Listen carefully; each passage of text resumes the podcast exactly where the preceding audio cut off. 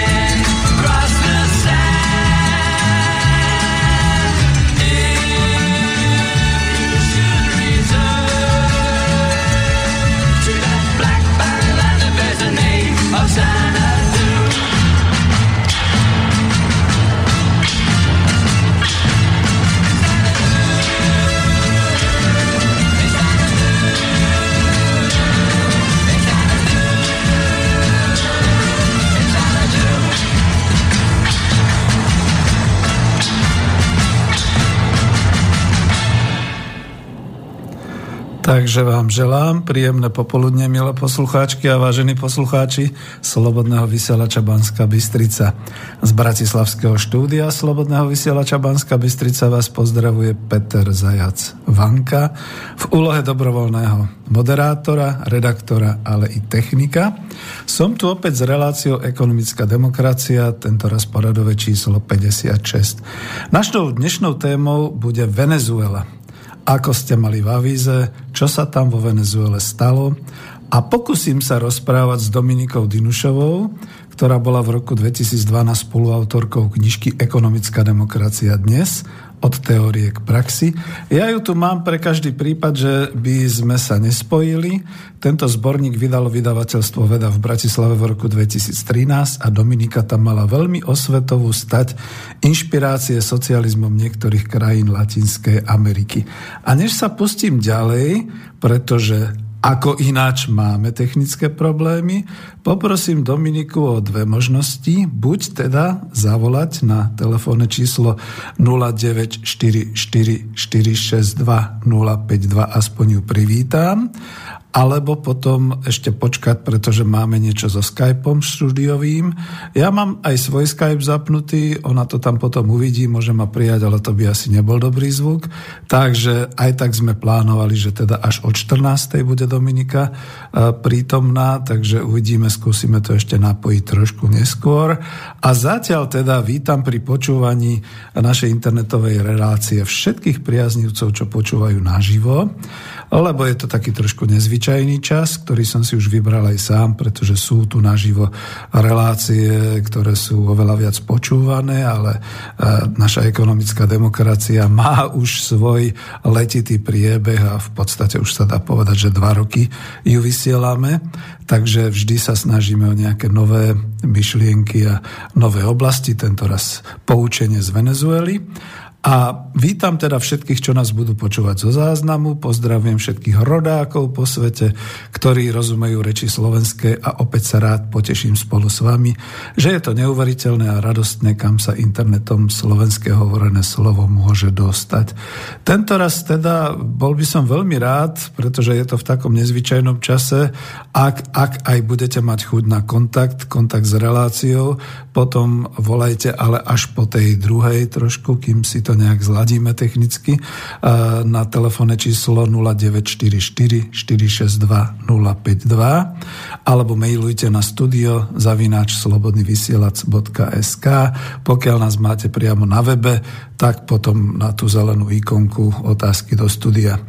Nezaručujem, že stíhame dneska všetko, pretože máme k dispozícii 90 minút a snáď onedlho sa nám technicky podarí pripojiť aj nášho dnešného hosta hostia a pretože tá prvá úvodná pesnička je už dávno známa. Jeden z mojich amerických priaznivcov, poslucháčov mi povedal, vyslovuje sa to Zanadu, Peter. No a ja som si zapamätal, že ne, ne, ne, pretože pôvodne tá pesnička od Dave D a od ostatných týchto beatnikov bola Legend of Xenedu a spievali to presne o Mexiku, o tej krajine bajnej, kde proste e, je strašné bohatstvo a tečie tam zlato a je tam veľa zlata. A ja som až neskôr odhalil, že to Zendu je v e, Číne. A okrem toho, keďže máme Venezuelu, onedlho sa dozviete. E, Venezuela napriek tomu, že dnes je v mass médiách prepieraná ako veľmi chudobná krajina a spôsobil to tam ten Maduro a ten Chávez a podobne, toto všetko si budeme rozoberať, dúfam, ale e, hlavne teda aj na tom obrázku, na tom avíze, keď máte tú náhornú plošinu, myslím, že sa celá tá oblasť volá Ciudad de Guayana, to je, to je vám plné zlata to je podľa mňa naozaj e, to, e, tá krajina bájna, o ktorej spievali pôvodne títo chlapci, tak ako v celom Mexiku e, Dave D a ostatní. Takže dáme si pesničku a tento raz naozaj venezuelsku. llega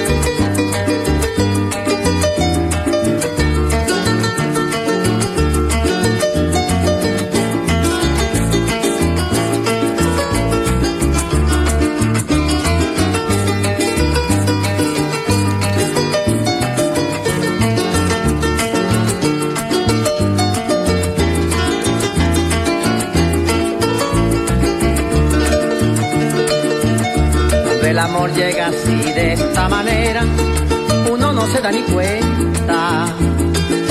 El caruta reverdece y guamachito florece y la soga se revienta. Cuando el amor llega así de esta manera, uno no se da ni cuenta. El caruta reverdece y guamachito florece y la soga se revienta le dan porque está viejo y cansado, pero no se dan de cuenta que un corazón amarrado, cuando le sueltan las riendas es caballo desbocado. Y si una potra la sana, caballo viejo se encuentra, el pecho se le desgrana y no le hace caso a faceta, y no le obedece a freno ni lo paran pasas riendas.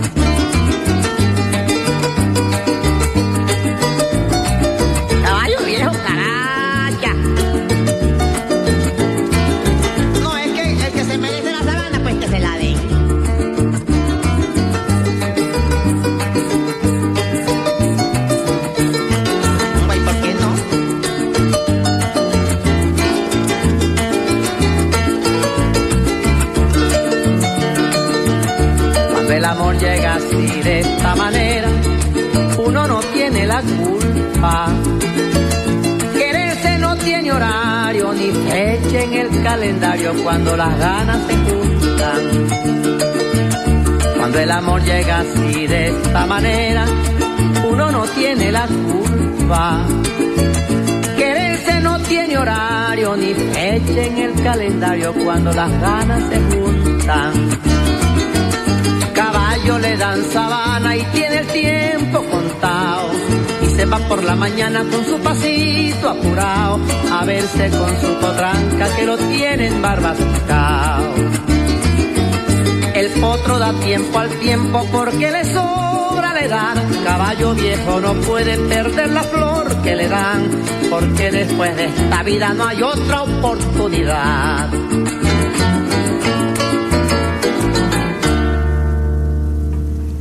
Takže sme vo Venezuele. To je vynikajúce, pretože práve o tom bude dnešná ekonomická demokracia.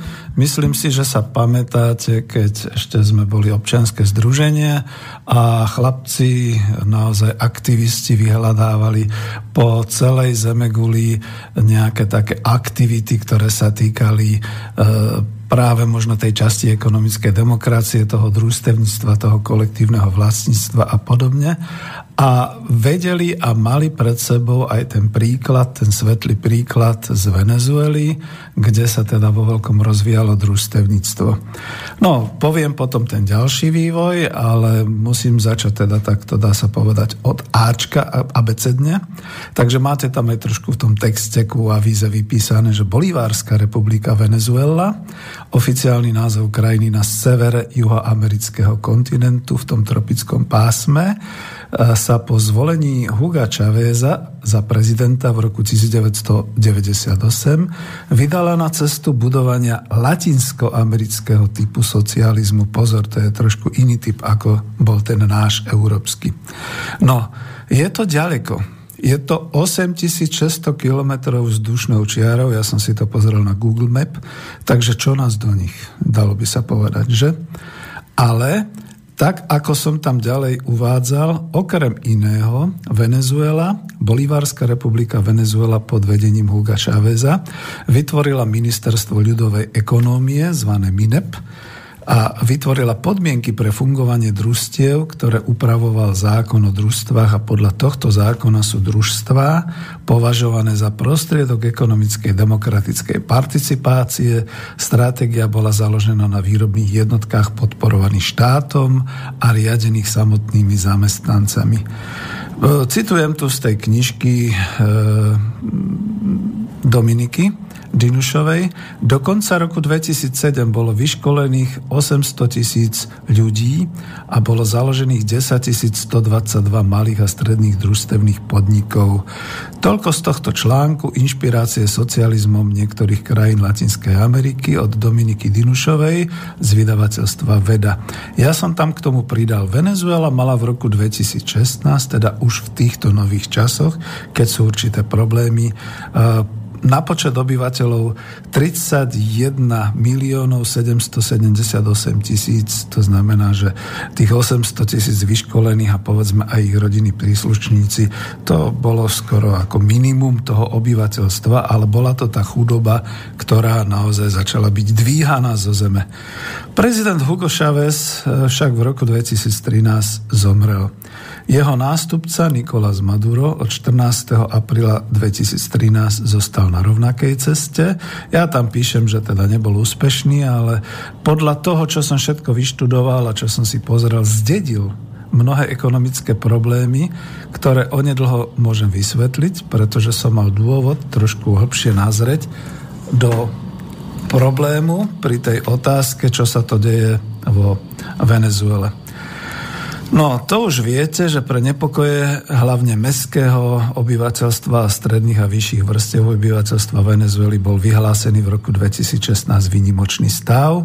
Mainstreamové médiá píšu o venezuelskom hlade a my sme si teda dali otázku, čo sa tam vlastne stalo.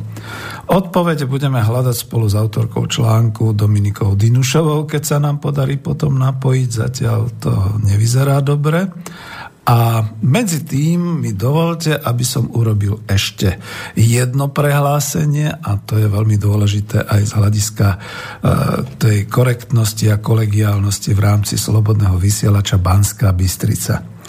V relácii ekonomické rozhovory číslo 9 kde bol môjim hostom inžinier Dušan Doliak v marci roku 2016 No a už sa mi niekto hlási, takže sekundičku, ja dám pesničku a potom to dokončím.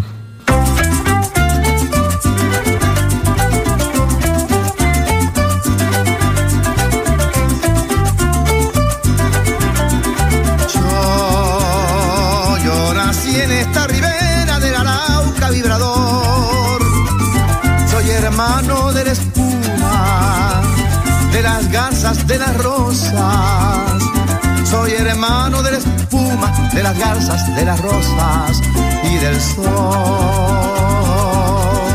y del sol.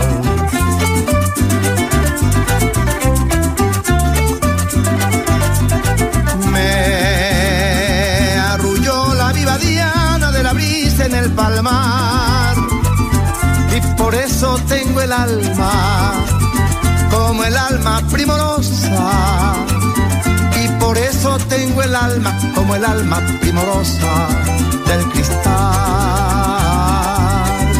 del cristal. Amo, lloro, canto, sueño con claveles de pasión, con claveles de pasión. Para ornar las rubias crines al potro de mi amador. Yo nací en esta ribera del arauca vibrador. Soy hermano de la espuma, de la casa del arroz del sol.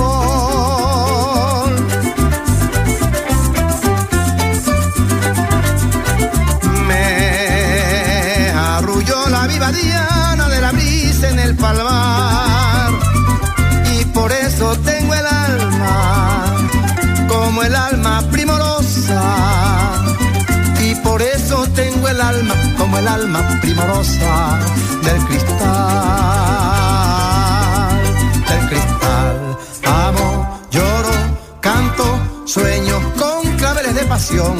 Con claveles de pasión. Para ornar las rubias crines el poto de mi amador. Yo nací en esta ribera del Arauca vibrador. Soy hermano de la espuma, de la casa de las rosas y del sol. Tak riešime technické problémy, takže chvíľočku počkáme, dám ešte jednu pesničku. Chvala Bohu, ja som si našiel na Google kopec týchto venezuelských krásnych latinskoamerických pesničiek, takže teraz dám takú, eh, keď to bude aj kratšia, takú revolučnú, eh, no a potom možno niečo ešte objasníme. Dobre, takže púšťam ďalšiu pesničku.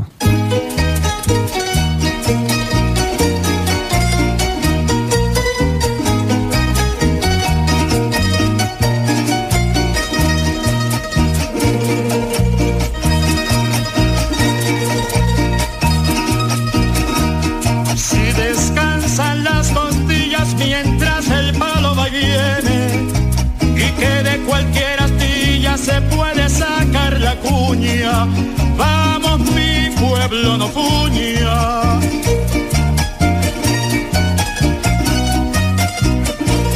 El que ha sido marinero cuando ve la mar suspira y el que vive en la oscurana con mucha luz se encandila.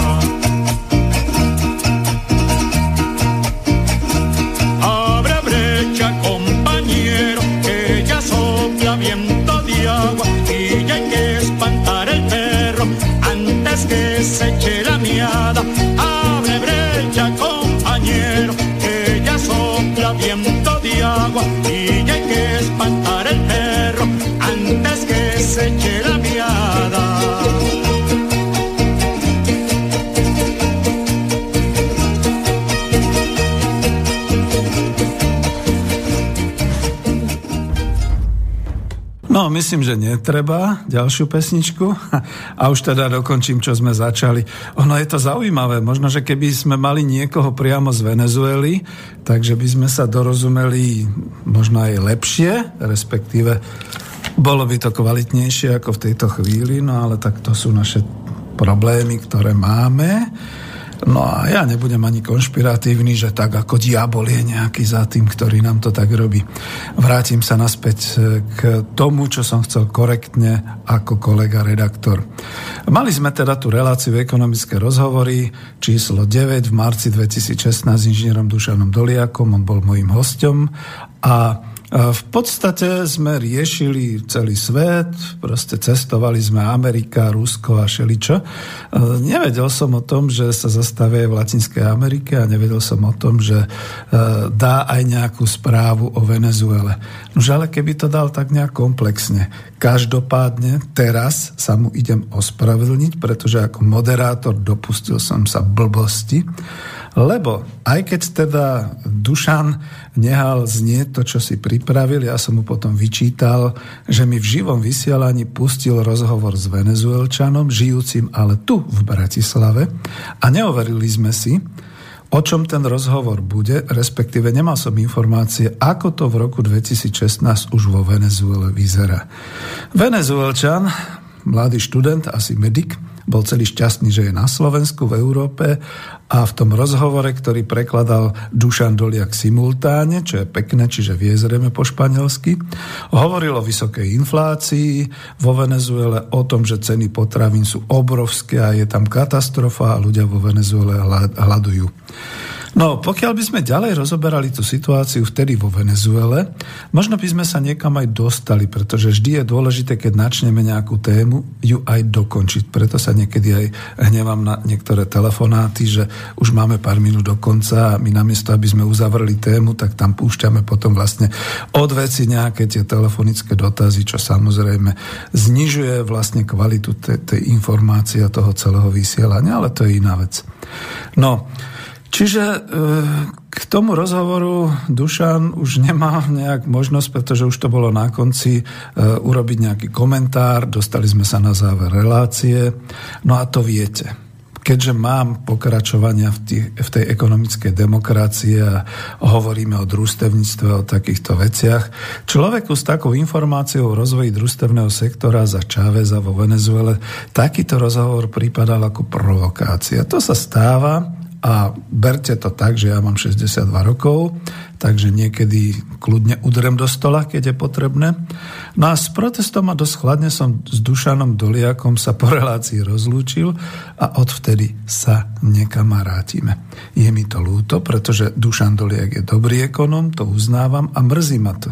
Nenadviazali sme potom už ďalšie kontakty do relácií, ale nepripravenosť a prekvapenia naozaj nie sú dobrý základ pre určité vzťahy, takže tento raz celkom verejne, ak bude počúvať a ak počúvate, pán inžinier Dušan Doliak sa vám ospravedlňujem a pretože mi to nedalo, rozhodol som sa dať zadostučinenie vám aj Venezuele samotnej, overiť si niektoré informácie, prípadne uviesť na pravú mieru e, všetky takéto veci okolo Venezuely, ako to teda s tou situáciou je.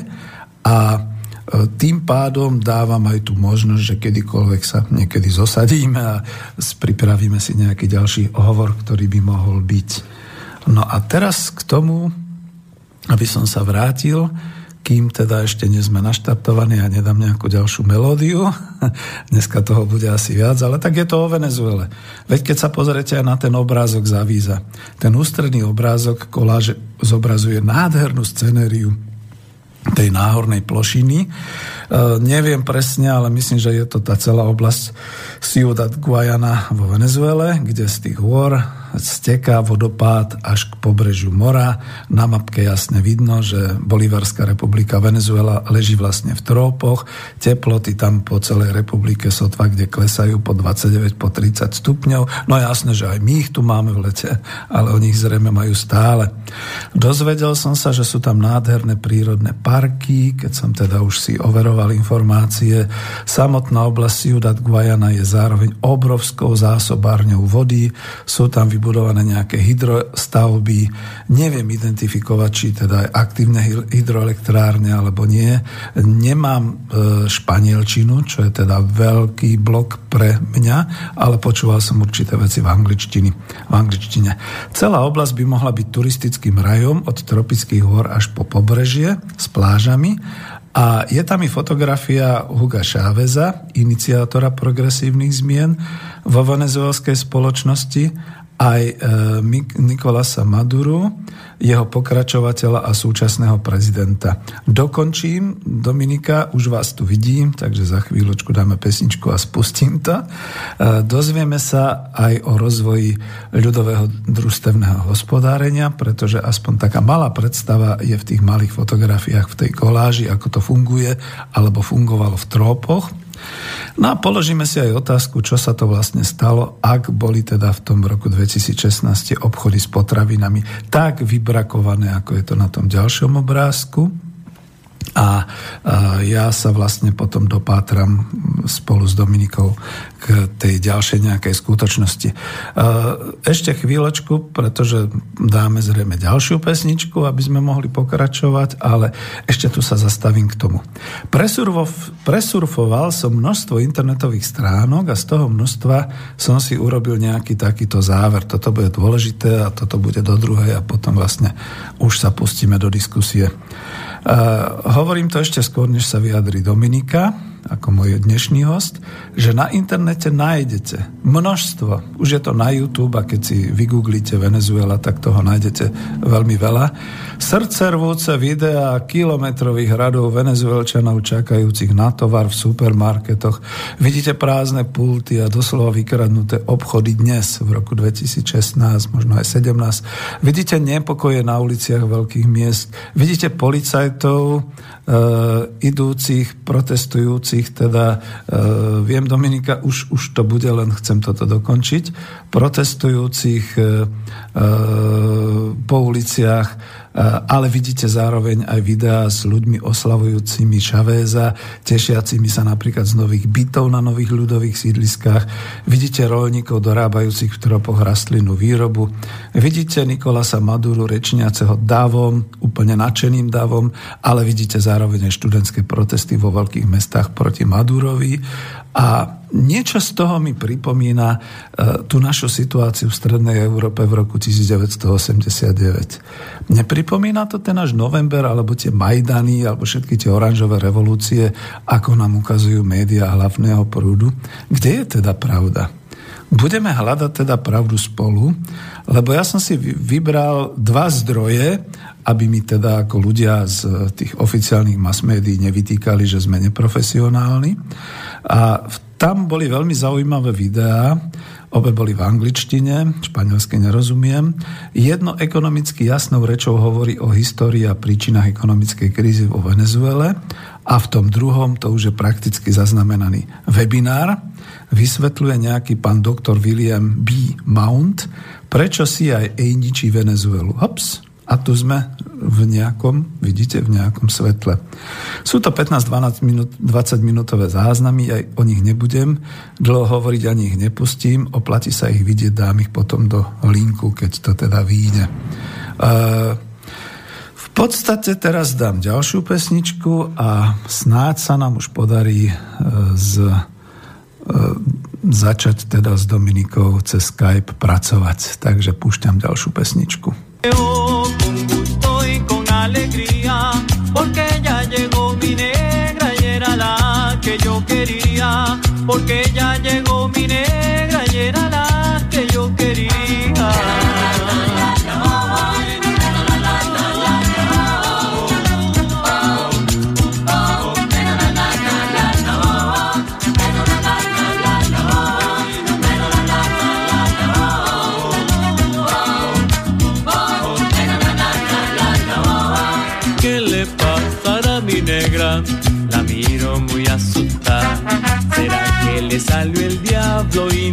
quiere decir nada? ¿Será que le salió el diablo y no quiere decir nada?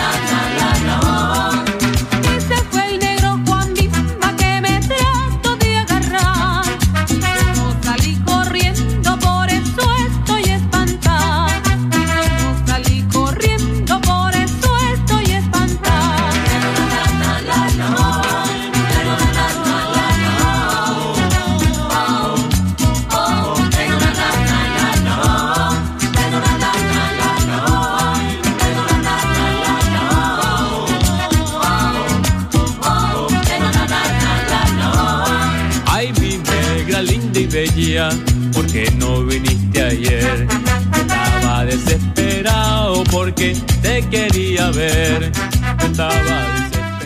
Tak bude to trochu nervák, ale skúsime, či sa už s Dominikou počujeme. Dominika? Dobrý deň. Dobrý deň. No ako keby sme volali z Venezuely, ale som veľmi rád, že vás počujem. Takže pesničku stopnem a vítajte v štúdiu Slobodného vysielača Banska Bystrica, pokiaľ je dobrý zvuk a počujete nás aj vy.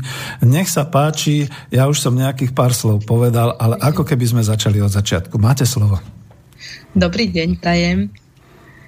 Mm, No, budeme sa rozprávať teda o venezuelských družstvách. Uh, radšej, hej. Áno, ja som to trošku tak uviedol, tak aby to bolo tak, jak sa tomu hovorí, bulvárne zaujímavé, aby ľudia počuli, ale sám som sa ospravedlnil aj tomu uh, Dušanovi Doliakovi, ktorý vtedy priniesol takú tú aktualitu o Venezuele súčasnosti, mm. ale myslím si, že my môžeme začať kľudne od začiatku, pretože to je dôležité. Uh, urobiť tú informáciu komplexnú. A vy ste mm. mali veľmi dobré to dielo naozaj v tej knižke, takže môžeme začať odtiaľ. Ďakujem pekne. No, ja som sa teda venovala istý čas e, zakladaniu družstiev vo Venezuele, ale chcela by som podotknúť, že táto téma je zaujímavá najmä v tom spoločenskom kontexte, v ktorom sa to e, vtedy realizovalo. Preto, lebo družstva nie sú ničím novým ani v prostredí Latinskej Ameriky, nakoľko fungujú aj, aj dodnes družstva v, Argentíne, v Čile, aj v ďalších štátoch. No, e, v tej prvej mm, dekáde 21. storočia bolo zavádzanie družstiev veľmi zaujímavým fenoménom Čávezovej vlády. E, v roku 2004 vznikla aliancia, družstevnícka medzinárodná aliancia pre Ameriky. To znamená, tie družstva, ktoré, mali, ktoré vznikali vo Venezuele, sa mali spájať aj s ostatnými družstvami v Latinskej Amerike. E, zaujímavá táto snaha, snaha bola v rámci projektu socializmu 21. storočia, ktorý e, teda Chávez sa snažil, snažil sa ho realizovať. Hej. Teda v 2004 roku aj vo Venezuele začínali vznikať družstva a vzniklo aj ministerstvo, ktoré malo teda e, za úlohu koordinovať vznikanie týchto družstiev a m, malo teda podporovať aj tvorbu takejto takéhoto spôsobu výroby. Teda tá systematická implementácia opatrení pre podporu družstevníctva začala v roku 2004 práve vytvorením tzv. ministerstva ľudovej ekonómie. Ano, to sa neskôr v roku mm. 2007 premenovalo na ministerstvo komunálnej ekonómie, no a neskôr na ministerstvo komun v roku 2009. Tu vlastne vidíme aj takú tú stratégiu, ako tá Čávezová vláda mala teda to nastavené, že tie družstva nemali byť len nejaké uh, ostrovčeky, alebo nemalo to byť niečo opustené, nemalo to byť len jeden zo spôsobov výroby, ale predpokladalo sa tam že sa to bude rozširovať a že napokon nahradí toto družstevníctvo a tento spôsob tzv. v Latinskej Amerike to hovoria spoločenskej a solidárnej ekonomie, ten prevládajúci kapitalistický model výroby. E, takže táto stratégia bola zameraná na podporu ekonomiky, založenej na výrobných jednotkách, ktoré by boli podporované štátom a riadenie zamestnancami. E, mala dosiahnuť trvalé udržateľný rozvoj na základe využívania lokálnych zdrojov, čo bola taká novinka, no a e, tiež sa pred, prejavovala aktívnejšia úloha štáte, alebo presadzovala sa aktívnejšia úloha e, štátu v ekonomik- ekonomike. Uh-huh. Takže podmienky vzniku a fungovania družstiev upravil špecifický zákon o družstvách, e, ktorý mal teda za úlohu nielen tie podmienky špecifikovať, ale aj teda podporovať vznik takýchto družstiev. Ako som spomínala, už pred týmto rokom 2004 v Venezuele družstva fungovali a keď si porovnáme niektoré tak číselne alebo nejako štatisticky, tak v roku 2001 fungovalo vo Venezuele 1045 družstiev a už v roku 2008 to bolo 264 845 takýchto kooperatívnych podnikov. Uh-huh. Takže v tomto roku 2008 vo Venezuele bolo dokonca najviac družstiev z celej Latinskej Ameriky. No a ako som spomínala, tieto družstva mali teda sledovať, uh, mali teda sledovať výrobu, ktorá by bola uh, ktorej účelom by bolo primárne uspokojenie potrieb obyvateľov, teda členov toho družstva, e, teda nebolo by to um, akumulácia zisku, akumulácia kapitálu. To znamená, že v rámci projektu 21. storočia e, išlo o to, aby tento spôsob ekonomiky sa rozšíril natoľko, aby napokon nahradil teda ten stávajúci kapitalistický spoločensko-ekonomický systém. Nož, ale vidíme, aká situácia je dnes vo Venezuele a tá má tiež mnoho, mnoho príčin. E, takže to je veľmi diskutabilné, či sa to Chávezovi možno, podarilo, no, alebo či by sa mu to vôbec mm. teda podarilo aj za iných okolností, keď to teda sledoval takto. Preto, lebo ak sa pozrieme na tú situáciu v takom širšom rámci, tak e, v rámci teda e, spoločenskej situácie v Latinskej Amerike, tak e, vidíme, že teda v tom 20. storočí ešte tak e, sa tam snažili, boli tam isté sociálne snahy presadiť socializmus a tie spôsoby boli rôzne. E, veľmi výraznou skúsenosťou bola kubánska revolúcia, ktorá postupovala radikálne. Na Kube takisto existujú družstva, na Kube takisto teda e, iným spôsobom sa tam etabloval socializmus, ktorý ale však nebol aj z hľadiska medzinárodnej situácie pre Huga Čaveza možno nie že lákavým, ale možno priateľným spôsobom, akým sa v roku 1998 e, a teda najmä v tých prvých rokoch 21. storočia snažil on budovať socializmus vo Venezuele. Nuž ale e, sú tam viaceré teda mm, sú tam viaceré záležitosti a osobitosti, ktoré teda možno aj dnes nám osvetľujú tú situáciu, ktorá je v súčasnosti vo Venezuele neviem, možno by bolo lepšie, keby ste konkrétnejšie by sme sa... Hej, jasné, veď ale čo, počkajte, niečo vypnem, lebo mám tu nejaký odraz. Už to bude lepšie? No, skúsime.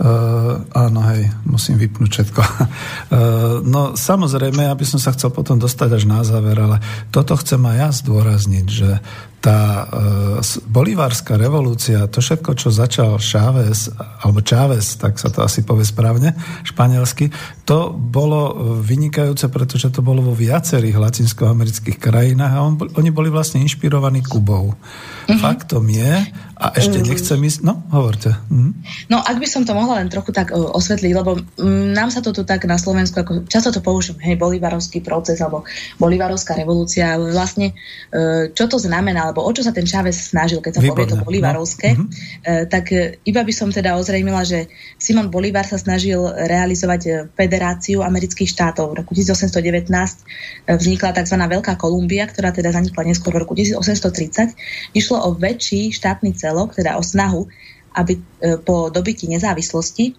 od španielskej nadvlády sa latinskoamerické krajiny, juhoamerické krajiny uh, konštituovali v rámci federácie takýchto teda väčšieho štátneho útvaru, ktorý by si navzájom teda tie jednotlivé časti e, by navzájom spolu kooperovali, aby spolu, spolupracovali aj ekonomicky. Išlo teda o to zamedziť nejakým ďalším neokoloniálnym vplyvom, čo sa napokon nepodarilo a nie je náhodou, že práve tom procese toho zániku tej Veľkej Kolumbie hm, hrali veľmi významnú úlohu anglickí a uh, severoamerickí bankári, ktorí podporovali také tie separatistické snahy jednotlivých štátov.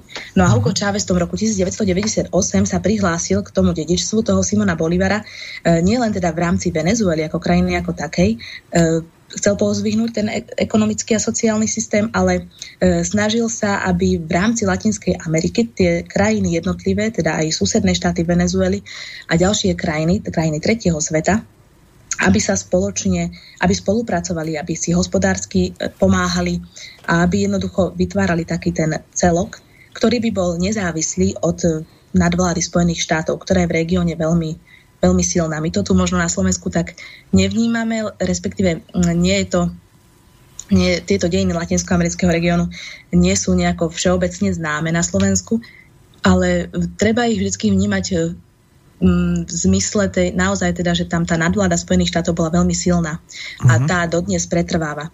E, čo sa týka inšpirácie kubanskou revolúciou, áno, Hugo Chávez sa hneď teda e, prihlásil k tradícii kubanskej revolúcie, ale chcela by som poukázať najmä na rozdiel preto, lebo kubánska revolúcia e, v tom roku 1959, tá medzinárodná situácia bola samozrejme úplne iná a realizovala e, zmeny široko spoločenské, veľmi hlboko, realizovala zmeny iným spôsobom, revolučným spôsobom. E, nemyslím tým len spôsob uchopenia moci, že teda ne, Fidel Castro nebol zvolený v žiadnych voľbách, ale nejde mi teraz o to násilné ako uzurpovanie moci nejaké, alebo teda, že tá revolúcia bola, bol to gerilový boj a podobne, ale išlo o tie prvé kroky. Tie prvé kroky vlády mm-hmm. boli revolučné, preto lebo boli, boli zásadné tam agrárna reforma, daňová reforma, zamedzenie akékoľvek vplyvu zahraničného kapitálu, vyvlastnenie pôdy a zákaz podnikania zahra, zahraničným investorom to boli všetko veľmi, veľmi radikálne kroky, ktoré si Hugo Chávez svojho času nemohol dovoliť urobiť. E,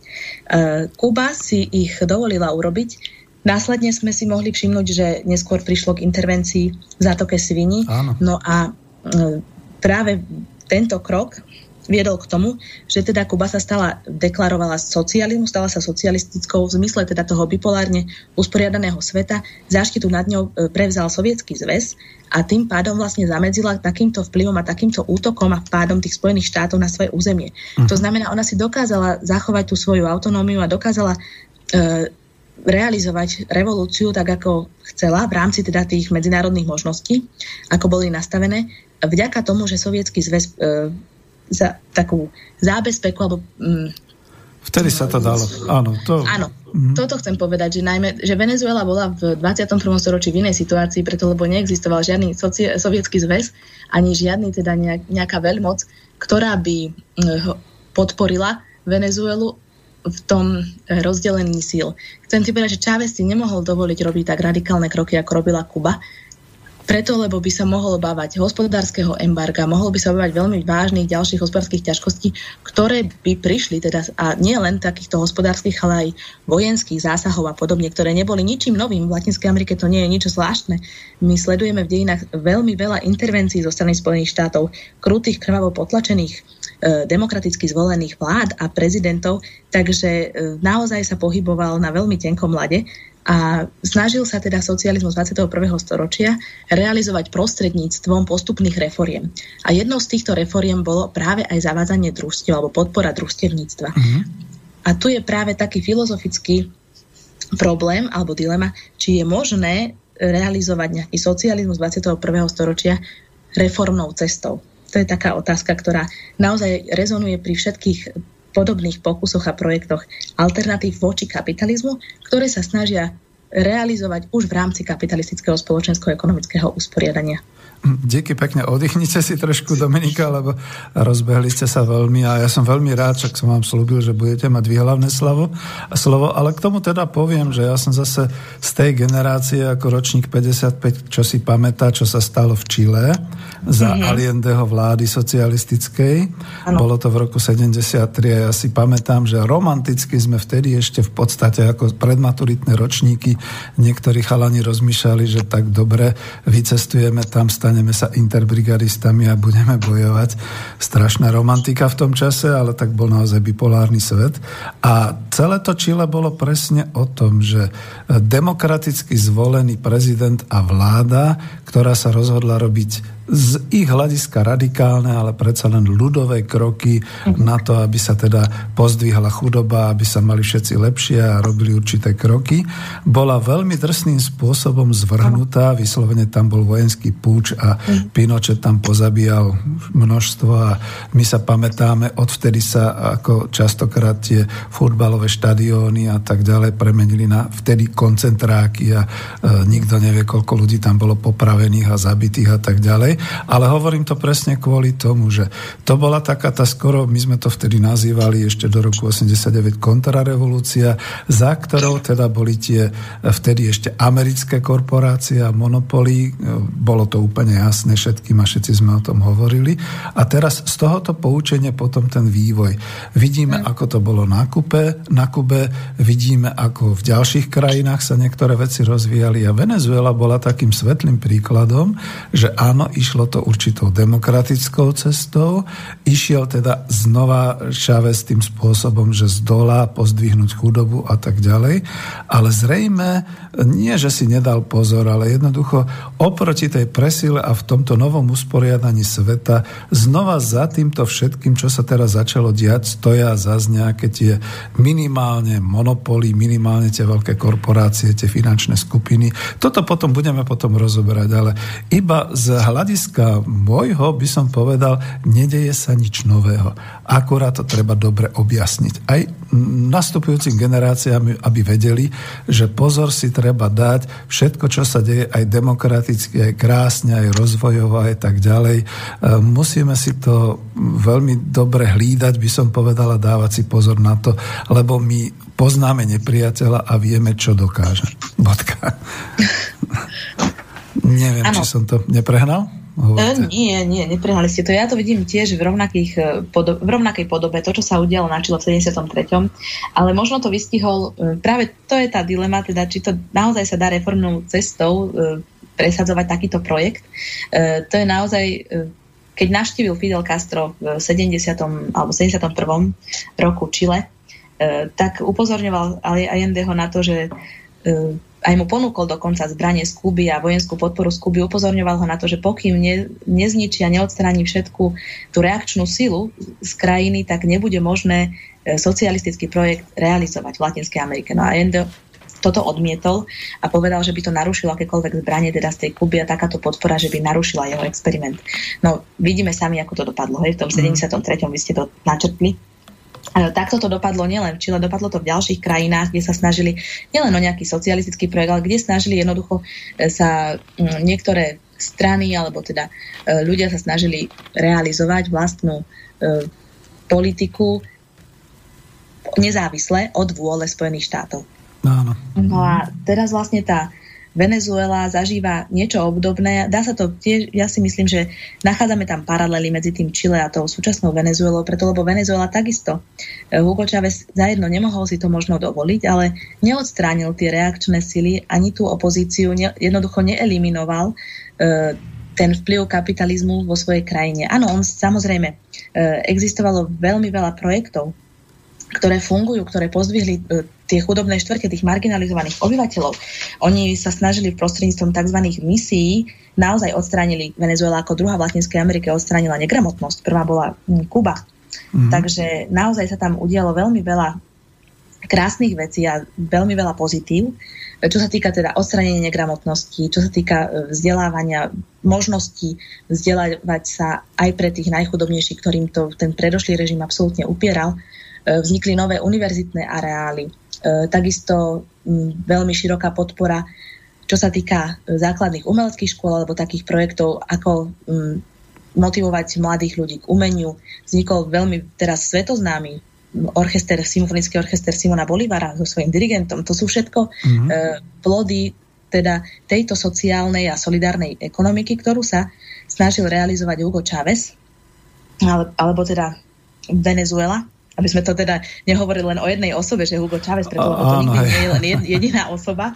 To je také je novinárske. Hej. To, áno, presne tak. Takže je to vždy širší komplex. A je to viacero ľudí, e, ktorí sú tohto presvedčenia. Takže e, naozaj to bolo pozitívne.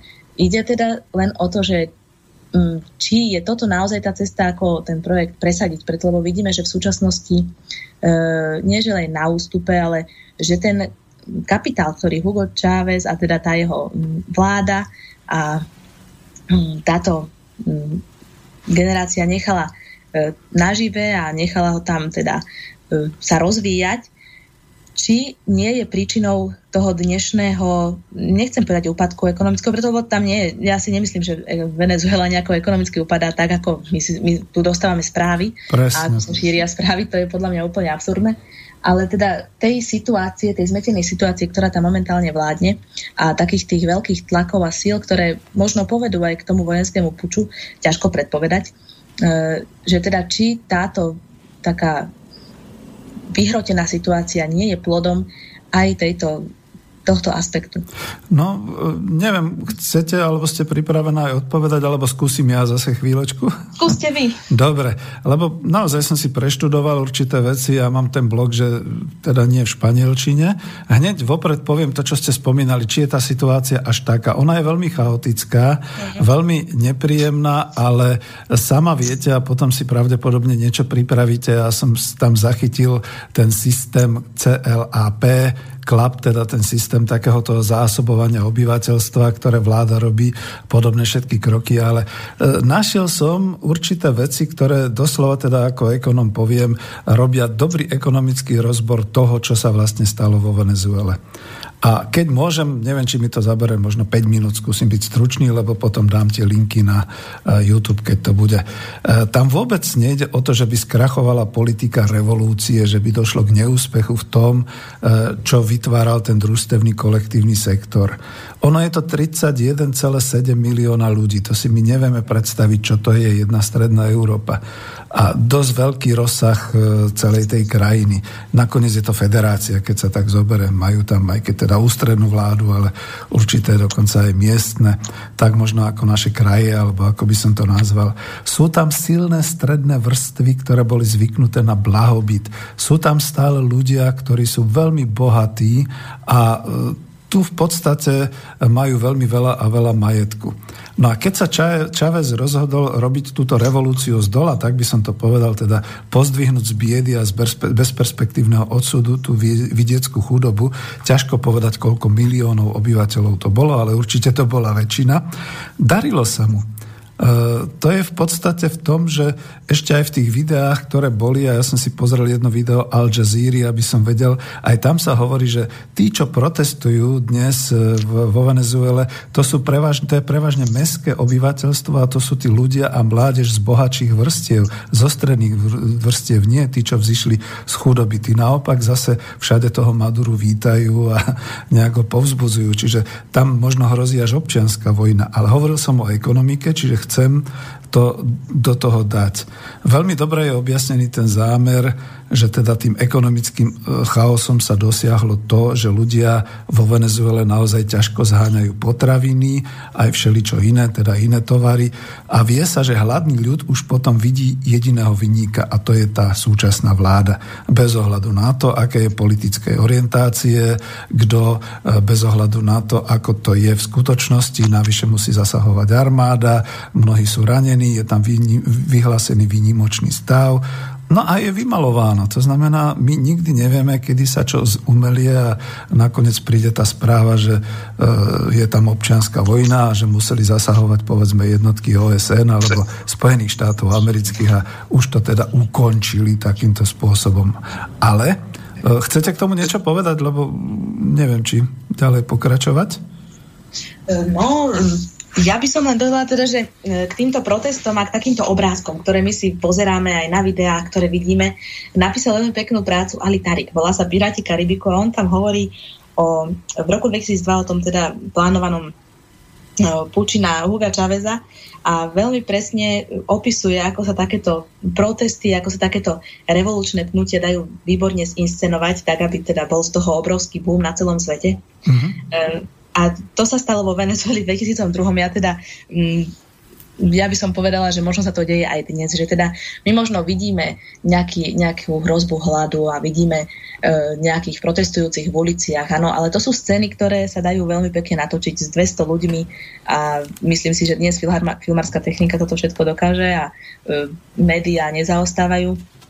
Takže e, tá situácia, ktorá je vo Venezuele, naozaj našimcovi veľmi ťažko postrehnutelná, preto lebo veľmi, treba veľmi filtrovať tie informácie, ktoré sa k nám dostávajú preto, lebo každá správa, každá, e, ktorá je odvysielaná, má v nás vzbudiť e, nejak, nejakú mienku. Áno, má utvoriť v nás nejakú mienku a nejaké presvedčenie. No a to momentálne vyhovujúce presvedčenie je práve o tej nestabilite ekonomi- ekonomiky a o hroziacej občianskej vojne a o hroziacej úplne bankrote, prepade a o tom, že teda ľudia sú nespokojní. To, táto situácia, takto si to my máme myslieť, takto to máme my vidieť. To, čo mhm. je naozaj vo Venezuele, ťažko, ťažko keďže tam nie sme, tak naozaj veľmi veľmi ťažko si predstaviť. Takže e, neviem, ako, a nedokážem teda, alebo neodhodlám sa teda povedať, či tam naozaj niekto tak veľmi protestuje, alebo či je to len správa vyslaná do sveta, že tam sú obrovské protesty, preto lebo uh, Hugo Chávez bol zvolený v roku 1998, vraj tam boli protesty v 2002, ale teda to krachlo, to bol úplne um, teda prepad. Hej. E, to, čo sa snažili teda CIA aj s tou opozíciou venezuelskou. No a teda že by teraz zrazu, odrazu začalo toľko ľudí protestovať a toľko ľudí vyšlo do ulic, nemyslím si. Lebo ako ste spomínali, e, sú to kvanta obyvateľstva, ktoré sú zapojené do, to, do tejto solidárnej ekonomiky, do týchto družstiev. Mm, nevzniklo to včera, má to už svoju, a hoci niekoľkoročnú tradíciu. Čo sa týka pozvihnutia životnej úrovne, tak uh, určite to svoj účel splnilo. Takže ja tú situáciu nevidím tak čierno, ako je nám predostieraná. Áno, okrem toho už sa trošku zmenilo aj to naše zmýšľanie. Ja som v roku 2013 a 2012 ešte sledoval pravdu a hovoril som si, čo je v týchto novinách, to je pravda. Hej. Dneska už vieme, že je to všetko mainstream, ktorý nie je závislý, ktorý šeli čo píše, našťastie sú tu siete. A všetky tieto informácie, čo som získal a chcem teraz k tomu ekonomickému vývoju povedať, to sa nachádza nachádza na tých sieťach, keď si vygooglíte, keď si vyutubujete a čo iné. Škoda, že oproti tomu študentovi, čo mal, mm, Peter, čo mal Dušan Doliak, nemáme niekoho ďalšieho, ktorý by zase povedal protinázor, protistranu. No a napríklad ja som aj zistoval, že venezuelský konzulát tu ani nemáme, najbližšie je vo Viedni, takže máme vôbec problémy niekoho prizvať a povedať, po, povedzte nám niečo, ako to je, predsa len je to španielsky hovoriaci svet, tomu až tak nerozumieme a tak ďalej. No, čiže to je ten problém. Naozaj my dnes nevieme, čo je, dozvedáme sa to len tak trošku ako oklukov z iných informácií, no ale kto si teda vygoogli a pozrie, tak sa dostane, no vidíte, ak môžem, zase by som nejaké 3-4 minúty zobral k tomu, čo sa stalo, lebo je tu e, jeden link, ktorý ma veľmi zaujal a bol v angličtine, tak som si ho poprekladal, že Venezuela mala vlastne s infláciou dlhodobé problémy. E, naopak, že vlastne v prvých rokoch vlády Huga Chaveza e, inflácia klesla z nejakých 50, 40, 60% na 20% až menej, čo už bolo takmer priateľné. Ale ešte za Čavezovej vlády dochádzalo k tomu, že stredné a bohaté vrstvy, keď videli, a bolo to znárodnenie hlavne teda toho naftového priemyslu a mnohé ďalšie veci, tak správali sa presne tak, ako sa správali e, vlastne tie bohaté vrstvy a teda vlastníci kapitálu u nás pred 48. doslova. Začali masívne vyvážať z krajiny kapitál toto to poviem. A nie len do Miami na Floride, čo je teda najväčší a najbližší teda celý ten možný, kde mohli ten kapitál umiestňovať, ale aj po Latinskej Amerike, po tých ďalších krajinách.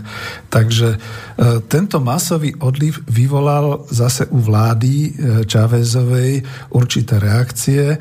Reagovali na to tým, že udelili štátny monopol na devízy e, a vláda administratívne začala určovať kurz Bolívara ako meny, Bolívara k doláru.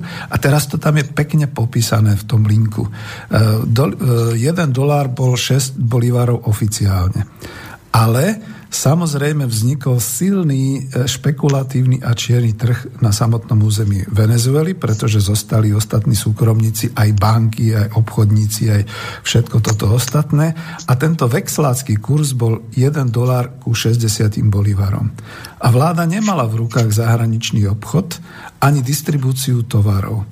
No a tu, tuto dám ja svoju poznámku, že spomeňme si, ako to doplatilo v Čile na to Alendová vláda, kde vlastne ochromila celé hospodárstvo tá situácia, keď bol štrajk súkromných autodopravcov a tam to vtedy začalo. A bola aj nespokojnosť potom samozrejme ľudí.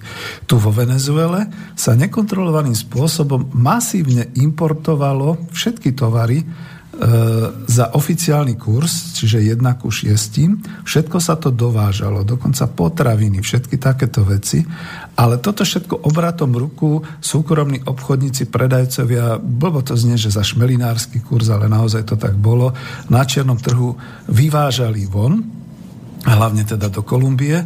Toto potom vieme, že boli tie správy, že venezuelčania chodia do Kolumbie si kupovať vôbec základné potraviny a podobne. A domáca, ale aj dovážaná produkcia bola v obrovských množstvách e, ďalej teda transportovaná na čierne trhy cez pašerákov von. Tento tovar sa predal, dobre to tam uvádza ten ekonóm, že tento tovar sa predal s tým, že e, šmelinári na tom zarobili dvakrát. Najprv, že ho nakúpili za tú oficiálnu paritu, potom, že ho predali za tú čiernu paritu, dostali doláre, doláre doviezli do Venezuele a znova to predávali na čiernom trhu za tú, e, za tú špekulatívnu paritu 1 ku 60. Strašne bohatli. No ale čo sa stalo, to vám poviem skôr ja. Skúsim to zainterpretovať ako ekonom ak nemáte v rukách zahraničný obchod absolútne nemáte šancu, čo sa dováža, čo sa vyváža, kontrolovať to možno administratívne, ale nejako ináč. Ak nemáte v rukách obchod, siete obchodné, predaj, tak v podstate si s vami robia, čo chcú a keď sú výrobcovia, lebo je tam ešte stále silný súkromný sektor, ale pokiaľ výrobcovia sú prinútení predávať svoje tovary, pretože ľudia zrazu v tej inflácii, ktorá z toho vznikla, lebo tam zrazu vybuchla po roku 2013, 14, 15 inflácia až do 1000% a podobne, naozaj mal ten e, študent toho Dušana Doliaka pravdu. E, keď to tak vybuchlo, tak v podstate tam vlastne ľudia boli, my si to nevieme predstaviť, to bolo možno počas vojny alebo ešte predtým, po, počas prvej svetovej vojny, že zarobíte mesačne 600 bolivárov, no ale manželka vám povie, že chlieb stojí 590 bolivárov zarobíte 1500 bolívarov, ale manželka vám povie, že e, kilo mesa stalo 2000 bolívarov. Proste nestihali to pokrývať infláciou, takže možno aj tie samotné družstva. Sú tam zase, vyťahol som si z nejakých tých linkov, aj samotné družstva začali predávať tým špekulantom, boli prinútené ekonomicky prežiť, no a tí to samozrejme vyvážali a znova ochudobňovali štát. Budem stručný, aby som to dlho nepreháňal a aby ste aj vy mali možnosť sa vyjadriť. Toto je tá ekonomická podstata. Za prvé, absolútna nekontrola, nekontrola obchodu s tovarom.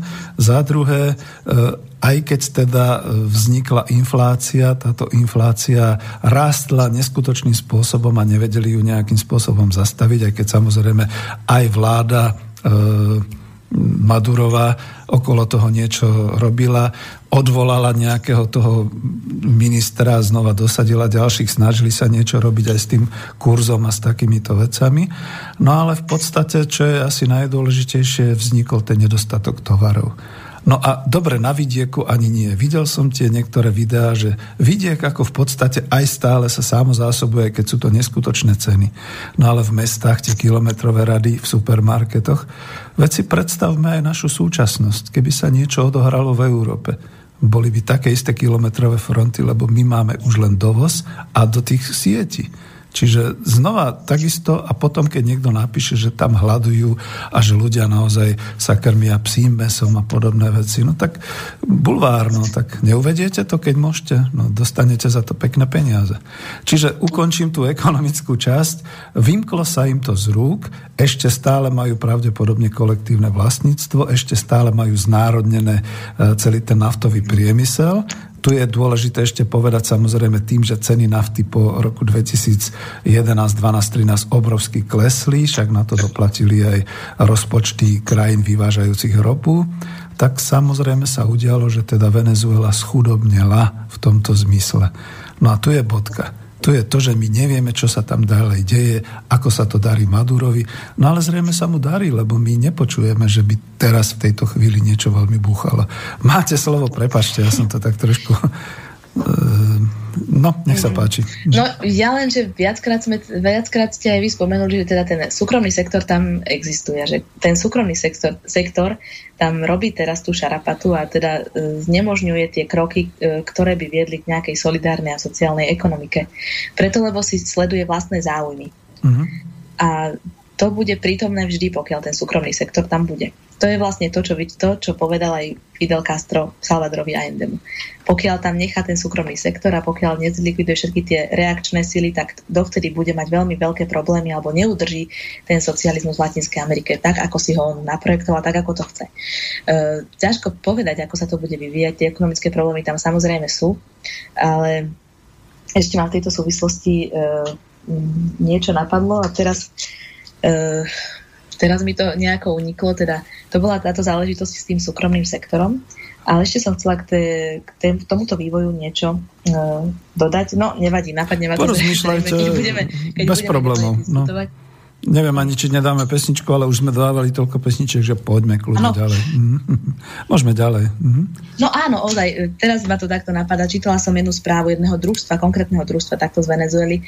A aby som len ilustračne teda k tomu, čo ste povedali, uh, konkrétne družstva, ktoré sa zaoberali poskytovaním služieb, majú veľmi veľké problémy v súčasnosti, preto práve tento súkromný sektor im prestáva dodávať teda e, potrebné suroviny, ktoré spracovajú a podobne. Takže aj tu sa vyskytujú takéto problémy, ale mm, pramenia z tej situácie, ale ja vidím stále e, ten dôvod v tom záujme. Áno, teda e, skupiny obyvateľstva, tieto zaujímavé skupiny, tá trieda obyvateľstva nemá záujem na tom, aby pokračovalo po Venezuele takéto smerovanie. Áno, no. Bude robiť všetko preto, aby, aby to jednoducho tam skončilo či už takým alebo onakým spôsobom. Takže aj tá skúsenosť toho konkrétneho družstva e, svedčí o tom, že e, naozaj tam je pnutie a že teda ten súkromný sektor tam má, dá sa povedať teraz, e, trochu navrh, čo sa týka tej, e, tej situácie alebo teda takého mocenského rozloženia. Hej, Dominika, urobíme už teraz takéto poučenie, alebo ešte počkáme? Poučenie? Neviem. Le, lebo je to o ekonomickej demokracii a samozrejme ja aj chápem, napríklad keď sme sa rozišli v tom občianskom združení, plne chápem mladých revolucionárov, ktorí všetci hovorili a hneď a znárodniť a vlastniť a tak ďalej. E, len treba určitým spôsobom opatrne presne kvôli tej celosvetovej situácii, že momentálne tu už nie je žiadny sovietský zväz, ktorý by pomohol. Momentálne tu už nie sú žiadne síly toho socializmu z iných krajín, ktoré by nejakým spôsobom podržali aj ekonomické aj takéto veci. A teraz tie krajiny sa nachádzajú v takom stave. Chceme pomôcť vlastným ľuďom, nedokážeme pomôcť. Pardon, chcete hovoriť? Nie, ja, len, ja s vami súhlasím, že áno, je to Hej, veľmi zložitá mm, situácia. Hej, ale ešte než urobíme t- t- takéto poučenie, ja sa vrátim ešte o jeden krok naspäť s tým, že v tej ekonomickej časti, no ono to je vlastne naozaj tak, že pokiaľ, e, tam, tam je viacero, to, to by ekonomovia viac povedali aj z tej finančnej stránky, aj z takýchto vecí. S národnením naftového priemyslu a všetkých tých e, ťažobných miest získala Venezuela veľmi veľa. Človek by povedal až konšpiračný jednoznačne, že práve preto potom aj kvôli Rusku, kvôli Číne, kvôli šelikomu inému, aj kvôli Venezuele sa potom tie trhy obrátili po roku 2013-14 tak, že vlastne nafta úplne padala a tie zisky z toho boli veľmi, proste neboli také vysoké, takže tie krajiny potom nedostávali to, čo mali. No a samozrejme, tu došlo vo Venezuele ešte k niečomu, mám tu takú správičku, skúsim ju pozrieť e, v angličtine, ale len kostrba to preložím že teraz, tuším 10. marca to bolo, 2017, došlo k niečomu, že e, čiastočne boli anulované Svetovou bankou alebo komisiou Svetovej banky e, podmienky zaplatiť plnú, plný rozsah za znárodnenie Exxonu vo Venezuele. Namiesto toho tam bol nejaký, e, boli nejaké horibilné sumy v miliardách dolárov, namiesto toho už iba, namiesto 6 miliard dolárov už iba 1,6 miliard majú zaplatiť a aj to bolo tuším manilované. A zistili to asi na základe toho, že Venezuela nemá z čoho a pravdepodobne dochádza k nejakým nejakému jednaniu o tom vlastníctve a o takýchto veciach. Vidíte, to sú najnovšie správy, ktoré človek získal. Toto je od skupiny korporátnej Exxon Mobil, ktorá to tam vlastnilo a Conoco Philips.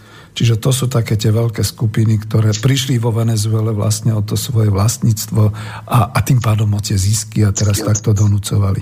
No a to je, to je o tom, že e, kým teda tá krajina nemá e, v rukách ten monopol na devízy, monopol nad svojimi peniazmi a nad svojim vlastníctvom, tak dosť ťažko môže operovať aj v medzinárodných vodách, teda doslova ako v takýchto prípadoch, ako sú tieto, e, tieto rôzne arbitráže a takéto veci. No a na druhej strane zase aj samotní venezuelčania a bolo to tam niekde uvedené, si uvedomujú, že vlastne tá situácia došla až až tak ďaleko, že tým, tým, to, tým rozvratom ekonomickým si skôr poškodia. A hovorím to na základe toho, že zase budem mať taký ďalší link, kde veľmi pekne bola tá správa, ináč to bola tá správa toho doktora, ktorý doslova hovoril, že CIA chce zničiť Venezuelu, pretože vyšla správa geologická, celá tá oblasť Ciudad de Guayana, celá tá náhorná plošina, ale aj mnoho ďalších miest v Venezuele je bohatá podľa tých geologických prieskumov na diamanty, na zlato. Skutočne je to takéto Eldorado, teda taká tá krajina plná zlata. Len sa to tam neťaží, respektíve momentálne nie je. A niektorí z tých venezuelčanov si už uvedomujú, že vlastne ak to bude rozvrat krajiny, ak bude taký, však oni musia pozerať po svete, vidia, čo je v Ukrajine, vidia, čo je v Sýrii a, a, a v takýchto krajinách, že keď toto dopustia, bude zle. Čiže zrejme sa tam vytvára aj nejaká taká skupina, ja som to pozeral aj z takého politického hľadiska, že dokonca je tá opozícia voči e, Madurovi, je tam nejaký veľmi radikálny opozičník a sú tam aj nejakí umiernenejší. E, začínajú nejak spolu rokovať, čiže robia niečo, aby to až tak nepadlo. Ale tu sa zastavím, lebo to už od ekonomiky prechádzam až k politike a to nechcem. Z ekonomického hľadiska je zaujímavé, čo urobila Madurová vláda spolu s tými svojimi nejakými... Veď on tam má ľudí, naozaj to, čo hovoríte, to je tým. Je tam nejaký kabello, šéf Národného zhromaždenia, teda zákonodárneho zboru je, sú tam no, množstvo teda takýchto ľudí aj vo vláde a oni vymysleli ten systém CLAP, neviem, či mi o tom budete vedieť niečo bližšie povedať. Ja som si zatiaľ zobral, že ten systém je sieťovaný doslova takým tým komunitným logistickým spôsobom, že pre 6 miliónov obyvateľov po celej Venezuele, tých najchudobnejších, dodáva normálne na autách, skoro by sa dalo povedať humanitnú pomoc, ako to vidíme na Ukrajine alebo v Sýrii, dodávajú tam potraviny, e, majú na to ľudia nárok, jednoducho zásobujú tie rodiny a že to funguje. Takže nie je to zase až také samozrejme. Iné je to možno v tých veľkých mestách, kde sú odkázaní na supermarkety a podobne. Dlho hovorím, chcem vám nehať slovo. Máme 20 nie, minút ešte. Ten, tento klub, áno, to je vlastne, sú to také lokálne rady, ktoré e, zabezpečujú distribúciu základných potravín e, tie čísla sa pohybujú naozaj, myslím, že až nejakých 622 miliónov rodín po celej krajine je, je zásobovaných e, práve prostredníctvom tohto klap. Takže áno, to je, je to v súčasnosti taký uh, nie že trend, ale je to v súčasnosti jeden zo spôsobov, ako zabezpečiť aj tú distribúciu statkov vo Venezuele ako takej. E, ja by som sa, neviem, možno ešte vrátila k tým družstvám, uh-huh. naozaj to bola veľmi, veľmi pekná, ako nie, nie bola, nechcem hovoriť bola, preto lebo tie družstva ešte stále existujú, Sú, aj keď no. dnes niektoré správy hovoria o tom, že už e, je to nejaký len cintorín, teda družstiev, že teda už sa nachádzajú tam aj pozostatky. Ťažko povedať naozaj z tých správ, e, ktoré prichádzajú, či je to tak alebo onak. Ale chcem povedať, že naozaj prostredníctvom fungovania tých družstiev, neboli to len družstva, teda nejaké kooperatívne podniky, eh, ja by som poukázala, že to smerovanie tej krajiny a to smerovanie eh, tejto Čavezovej vlády bolo namierené na budovanie socializmu 21. storočia, ktorý by bol založený na, na tzv. komúnach. Že teda uh-huh. to družstvo nebola len výrobná jednotka, ale neskôr čo vidíme aj z, zo zmeny teda toho ministerstva, ako sa menilo to ministerstvo ľudovej ekonomie, potom teda ministerstvo, komuna, e, ministerstvo komunálnej ekonomie, napokon ministerstvo komún, že teda išlo tu o vytvorenie nejakých komún, to znamená participatívnej jednotky, ktorá by participovala nielen na akte výroby, ale aj v tom sociálnom a spoločenskom živote. Vyrábala by teda pre uspokojenie vlastných potrieb a ten prebytok, ktorý by bol vyrobený, by potom vymienal alebo respektíve by vstupoval na trh a ten by sa potom vymienial medzi ostatnými družstvami. Samozrejme, nielen v rámci jednej krajiny Venezuely, ale opäť je tu ten bolivarovský aspekt, teda, že v rámci viacerých krajín. Uh-huh. No a toto sa, e, toto sa aj podarilo nielen tým, že sa odstránila čiast, veľmi vysoké percento nezamestnanosti, preto lebo prostredníctvom takto vzniknutých družstiev teda no, ľudia sa zamestnali a boli schopní žiť v dôstojných podmienkach. Nielen teda, že získali nejaké vzdelanie alebo dostupnosť k vzdelaniu, dostupnosť k zdravotnej starostlivosti a podobne, ale že teda sa naštartoval taký ten, ten proces konkurencie e, voči tomu súkromnému sektoru. Ale uh-huh. chcem tým povedať, že nikdy tento družstevnícky E, družstevnícky sektor, alebo teda toto, táto spoloč, toto spoločenské vlastníctvo týchto ľudí e, malo navrh, alebo teda, že by sa výraznejšie rozvíjalo ako ten súkromný sektor aj vo Venezuele. Camila Pineiro Heirnecker, to je teda jedna e, sociologická ekonomka venezuelska, publikovala prácu, kde skúmala práve e, viacero družstiev a skúmala tie predpoklady, ktoré si stanovila vláda, ktoré sa majú teda naplňať či naozaj v realite takto fungujú. Áno, teda, že či tie kritéria, tie, to smerovanie, či naozaj sa prostredníctvom takýchto družstiev naplňa. No a ten výsledok nebol veľmi priaznivý, preto lebo keďže tam existoval ešte stále ten kapitalistický trh, tak dokonca niektoré družstva e, odmietli príjmať ďalších členov len preto, aby napríklad ten svoj zisk mohli akumulovať, teda aby bol vyšší ten ich zisk. Áno. A, uh-huh. Takže stále tam hrali úlohu tieto faktory ktoré boli zapričinené e, tou existenciou toho, e, súbežnou existenciou toho kapitalistického trhu. Takže e, je otázne, či nebol, alebo takto áno, postavím otázku, či nebolo toto družstevníctvo, alebo či nechcem povedať, že nebolo preto, lebo ono ešte stále existuje a ešte stále nevieme, môže priniesť prekvapivé pozitívne výsledky. Ono podľa mňa pozitívny výsledok je aj to, že odstránilo tú negramotnosť a že pozdvihlo úroveň miliónov obyvateľov, to je veľmi pozitívny, netreba to ako bagatelizovať. Mm-hmm. Chcem len z takého teda, možno takého nadhľadu alebo z takého širšieho e, pohľadu e, sa spýtať, takú otázku položiť, že či toto družstevníctvo hm, naozaj bolo jedným z tých, z tých pilierov, na ktorých sa dá budovať socializmus v rámci kapitalistických podmienok.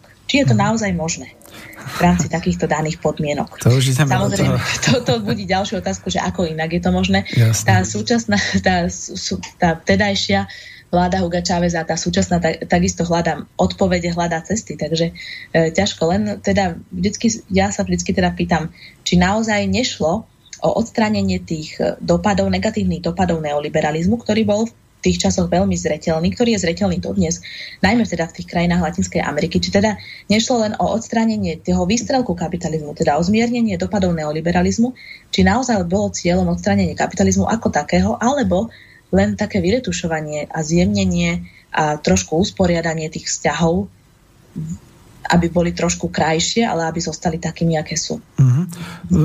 Dostávame sa už naozaj do toho poučenia z venezuelského eh, rozvoja. No, nemyslím si, nebola to asi otázka na mňa, ale kľudne na to odpoviem, že nemyslím si, oni naozaj mysleli vážne a práve Určite. vy to viete, že je to tak, ale tie vonkajšie okolnosti v tom mm. manažerskom svete a obchodnom tomu hovoríme, to sú tie step faktory sociálne, technologické, ekonomické, politické a tak ďalej, neumožnili pokračovať v tej revolúcii a v tom rozvoji. Povedzme presne kvôli tomu, že e, napriek tomu, že mali znárodnený ten naftový priemysel, ceny nafty prudko padli, čiže z toho nemali na to, aby rozvíjali ďalšie veci. Neustrážili si ten zahraničný obchod, neustrážili si tú infláciu, tie financie, tam by mali mať ľudí, ktorí by boli schopní s týmto niečo robiť. To teraz nejde o to, že čo, ale vôbec ustrážiť to. A k tomu teda to poučenie, ja by som tak povedal, že e, najprv teda ja sa vyjadrím k tej ekonomickej demokracii. Zamestnanecké samozprávy, družstva, kolektívne vlastníctvo sú základom, sú súčasťou, ale nedostatočnou súčasťou na to, aby sa teda budoval nejaký socializmus, pretože ten musí mať tie silné verejné financie, musí mať kontrolu nad vlastnou menou, kontrolu nad financiami danej svojej krajiny a potom kontrolu nad obchodom. On to síce ten Švajkár nazval férový trh, ale ten znamená regulovaný socialistický trh s monopolom, povedzme v exporte, v importe a v takýchto veciach a s určitými reguláciami, čo teda pred troma rokmi by nám liberáli skutočne otrieskali o hlavu a dneska sa zdá, že Európa smeruje e, cez ten voľný trh presne k tomu, že znova začne všetko kontrolovať ako samotná. Ale e, než vás pustím ku slovu ešte k tomu záveru, to poučenie je v tom, že ja som si sám, pretože človek študuje a aj v tom mojom veku si to uvedomuje, na tomto venezuelskom príklade uvedomil tú jednu vec. Československo v roku 1948. Všetci kričia, že aký to bol puč, pričom to bola demokratická cesta, vidíte, cez parlament a cez takéto veci. Že tam bolo teda to mocenské prinútenie. No, bol Národný front, boli naozaj ľudia po vojne trošku ináč naladení a tak ďalej. A potom tie, e, ono, oddelím teraz politickú diktatúru vlády jednej strany od ekonomickej diktatúry, jak nám teda zdôrazňujú. Za prvé, keby nebolo zavedenie monopolu zahraničného obchodu a devizového monopolu, stalo by sa to isté aj v Československu. Kapitál by vypadol za hranice a tovary, bol by tu hlad tovary by takisto zmizli, však to vieme, my to žiaľ Bohu poznáme len z nejakej beletrie, teraz major Zeman, keď e, prenasedoval tých, čo e, pašovali nielen potraviny, ale aj inzulín a takéto veci a všetky takéto veci. Čiže tá kontrola musí byť skutočne aj v obchodnom zmysle, aj v tom finančnom zmysle, aby bolo možné rozvíjať tú ekonomiku vnútorne, aby bolo možné rozvíjať to národné hospodárstvo. A toto si zrejme aj vo Venezuele uvedomili, A ten hlad, ktorý tam je a v tých mestách a ten obrovský tlak a že protestujú študenti a je zaujímavé, že máte tam také všelijaké e, na YouTube videá tých revolučných študentov, ktorí sú ale všetci z tých stredných a bohatších rodín, ktorí chcú hlavne slobodu a hlavne slobodu užívania a všetkých takýchto vecí. To mi naozaj pripomína potom tie naše stredoeurópske nežné revolúcie a Majdany a podobné veci. A týmto sa netreba dať oblbnúť. Pretože tamto naozaj znamená, že e, ten hlad vo Venezuele je umelo vyvolaný a keby bol povedzme dneska Čavez naživu a urobil by ten monopol zahraničného obchodu a v podstate monopol devízový, ináč by to teda samozrejme uskutočnil, tak by tam bol pokoj. To je moje myslenie. Máte 10 minút, je to vaše. Ďakujem. E, no, ja len, že teda ja to nechcem nejako pochovávať, celý ten venezuelský projekt, lebo je to v procese, uvidíme, ako sa tam situácia vyvinie a e, ten Maduro má podporu, aj keď my máme správy, že nie, tak podporu určite má. A, takže ja to nepochovávam celé, uvidíme. Je tam situácia síce teraz kritická, vyhrotená, a uvidíme, ako sa bude vyvíjať. Vy ste spomenuli ten pojem ekonomická diktatúra, no často sa takéto pojmy ako vžívajú, často sa používajú. Ak hovoríme o Latinskej Amerike, tak keď sa povie ekonomická diktatúra, tak jediné, čo ma napadne, je ekonomická diktatúra Spojených štátov nad regiónov. Tá je proste veľmi silná. To je už od deklarácie nezávislosti týchto krajín. E, tam, sú, tam jednoznačne to, keď sledujete ústavy napríklad takým úplne úžasným príkladom je kubánska ústava, prvá ústava, ktorá obsahuje platov dodatok, že teda Spojené štáty sa majú kedykoľvek v záujme kubánskej nezávislosti, demokracie a slobody intervenovať vojensky na Kubu. Mm-hmm. Takže takáto nezávislosť, tak toto je tá nezávislosť, ktorú si vydobili a ktorá celé 20. storočie prežíva. Vidíme ju v mnohých početných intervenciách, krvavo potlačených e, povstaniach a podobne. Takže ak ekonomická diktatúra, tak je to diktatúra Medzinárodného menového fondu a teda toho severoamerického hegemona tam, teda v tom danom regióne, voči ktorej sa postavil aj Chávez v tom roku 1998 a teda aj neskôr. A nielen Chávez, ale aj v súčasnosti ten Maduro, on je teda častokrát podceňovaný, že teda nie je to taká výrečná osobnosť alebo nie, nemá takého ducha, ale ja by som to naozaj e, nešpecifikovala. Nie, to, čo sa snažil robiť e, vláda alebo ten tým ľudí okolo Huga Cháveza nebolo závislé len na jednom jedinom človeku. Ale bolo to, bol to komplex viacerých ako e, viacerých expertov, bol to komplex viacerých ľudí, ktorí mali na tomto záujem a tí ľudia tam stále prežívajú. Takže e, ja by som mm, teraz ako nechcela nejako podceňovať toho Maduru, že nie je schopný to urobiť, alebo že teda keby ten Chávez žil, bolo by to inak. E, ja si myslím, že smrťou Huga Cháveza samozrejme e, dostala ideologi- ideologickom, na ideologickom poli sa otvoril veľký priestor no, no, no. Pre, pre manévrovanie. Keď si všimneme, zomrel Hugo Chávez, bol zvolený argentínsky pápež.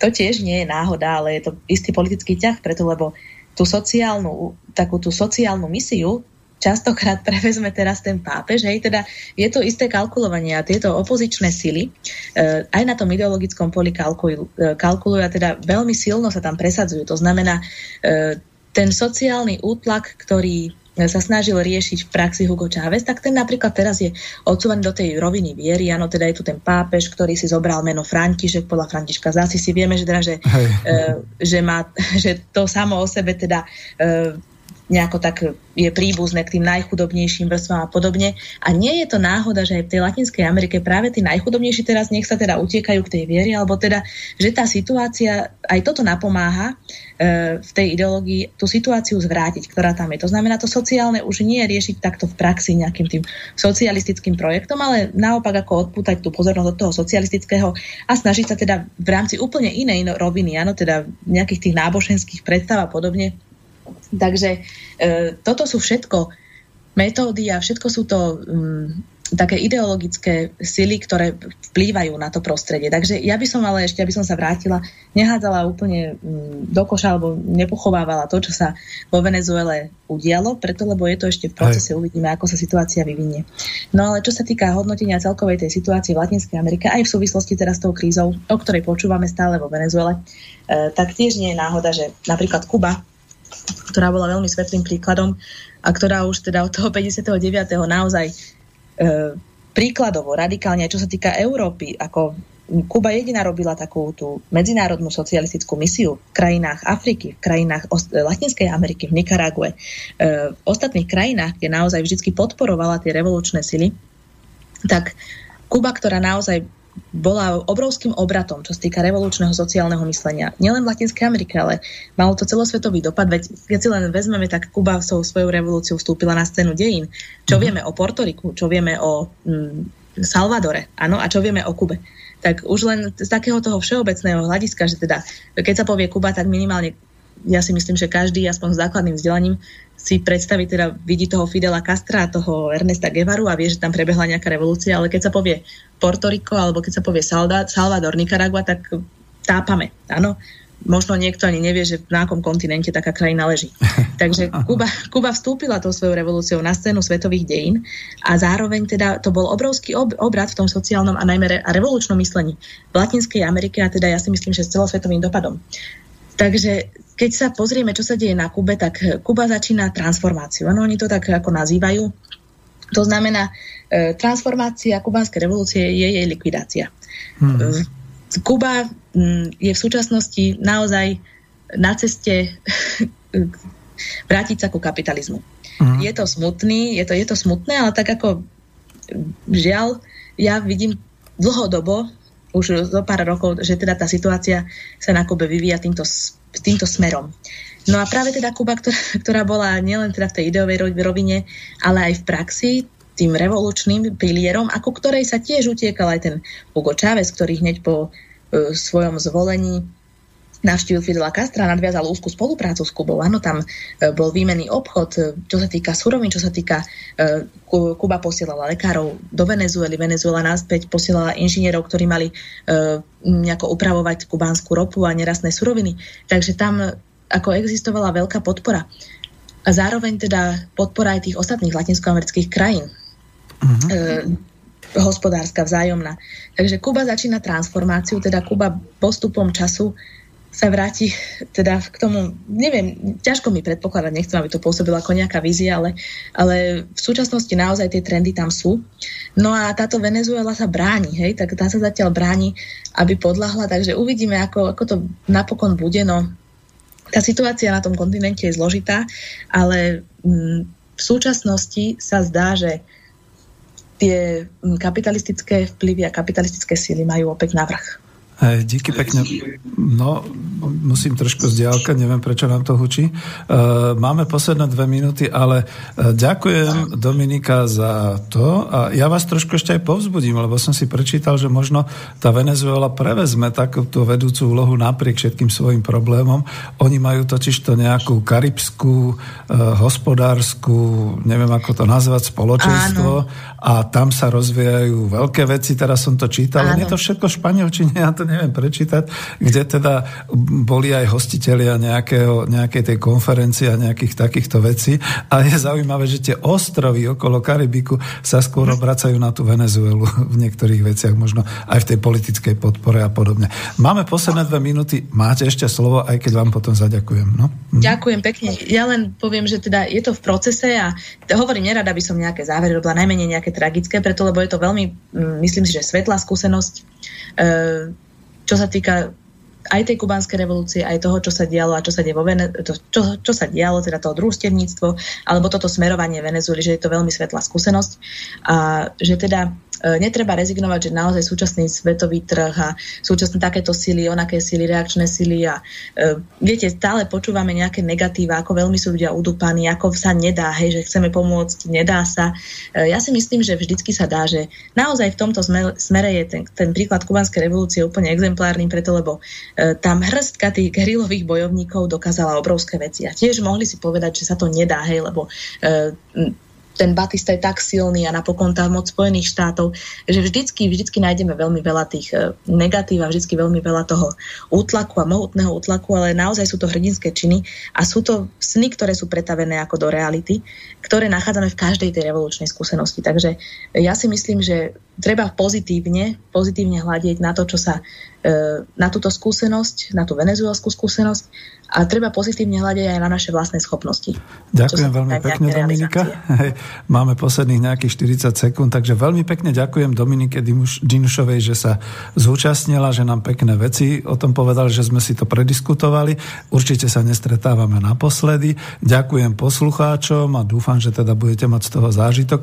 No a na záver skúsim ešte kuštik tej pesničky. Ďakujem veľmi pekne, Dominika. Ja ďakujem za pozvanie. Dovidenia. Táto relácia vznikla za podpory dobrovoľných príspevkov našich poslucháčov. I ty sa k ním môžeš pridať. Viac informácií nájdeš na www.slobodnyvysielac.sk Ďakujeme.